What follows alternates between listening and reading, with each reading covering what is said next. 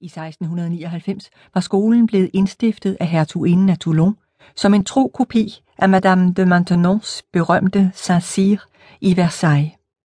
Den gotiske klosterbygning lå skjult bag høje, dystre cypresser i den nordlige ende af en stor, rektangulær klosterhave, som på alle sider var omgivet af en tre meter høj mur, hvis top ugæstfrit var belagt med indmurede, knuste flaskeskår. Når klosterskolen i X nød ry for fornemhed, skyldtes det mest snopperi. Saint-Denis adskilte sig kun fra andre klosterskoler på den tid ved at være dobbelt så dyr. De rundelige skolepenge kom dog ikke de 40 adelige jomfruer til gode. Langt de fleste fandt vej til priorindens private skatkiste. Siden Ludvig den 15. stød, 14 år i forvejen, havde Marquise du Chambéry bad priorinde for Saint-Denis klosterskolen, som hun ledede med grisk og ubarmhjertig hånd. I de sidste 10 år af den kvindekære monarks liv havde markisen hjulpet til med at forsøge hans tilværelse i Versailles. Utak havde været hendes løn. Næppe havde hans sønnesøn besteget tronen som Ludvig den 16., før hun selv var blevet forvist fra hoffet med hån og tomme lommer. Det var østrigerinden Marie Antoinette, hun kunne takke for den skarnstreg. På hendes opfordring havde hofmarskalatet forlangt alle Ludvigs gaver tilbageleveret. Markisen havde forsøgt at skjule den kostbarste af gaverne, den blå diamant, som en fransk eventyrer i 1642 havde stjålet fra et helligt indisk tempel og solgt til solkongen Ludvig den 14.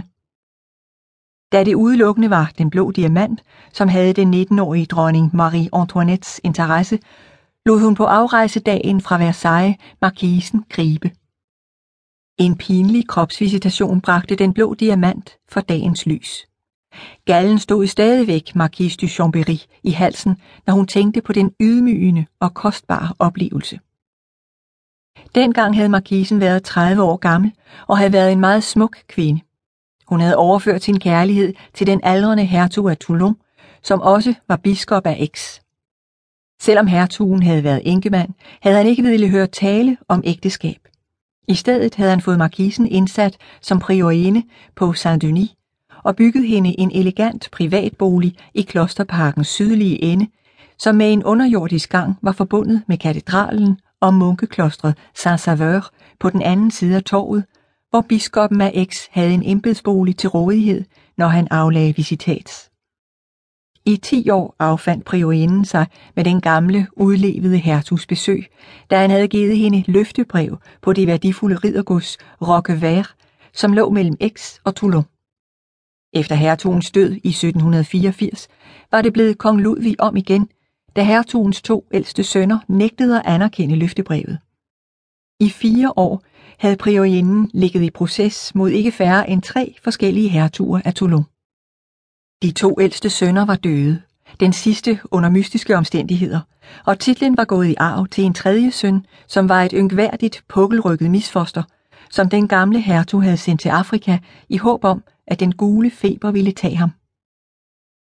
Den gule feber havde ikke fået bugt med den pukkelrykkede Vicomte de Roquevert, en titel, som den gamle hertug havde skænket sin yngste søn til største skade for priorindens proces.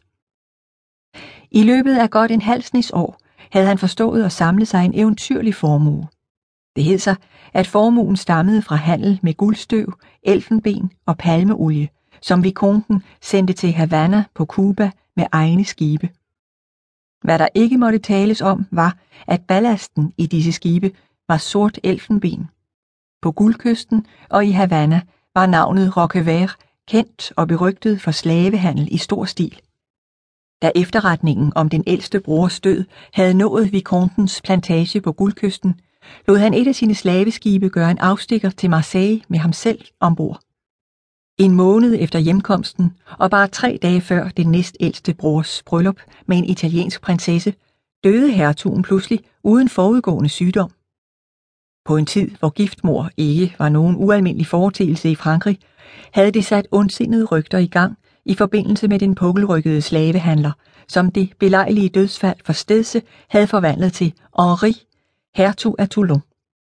Selvom der var gået et år siden den tragiske begivenhed, ville rygterne ikke forstumme. Den nye hertug af Toulon og biskop af Aix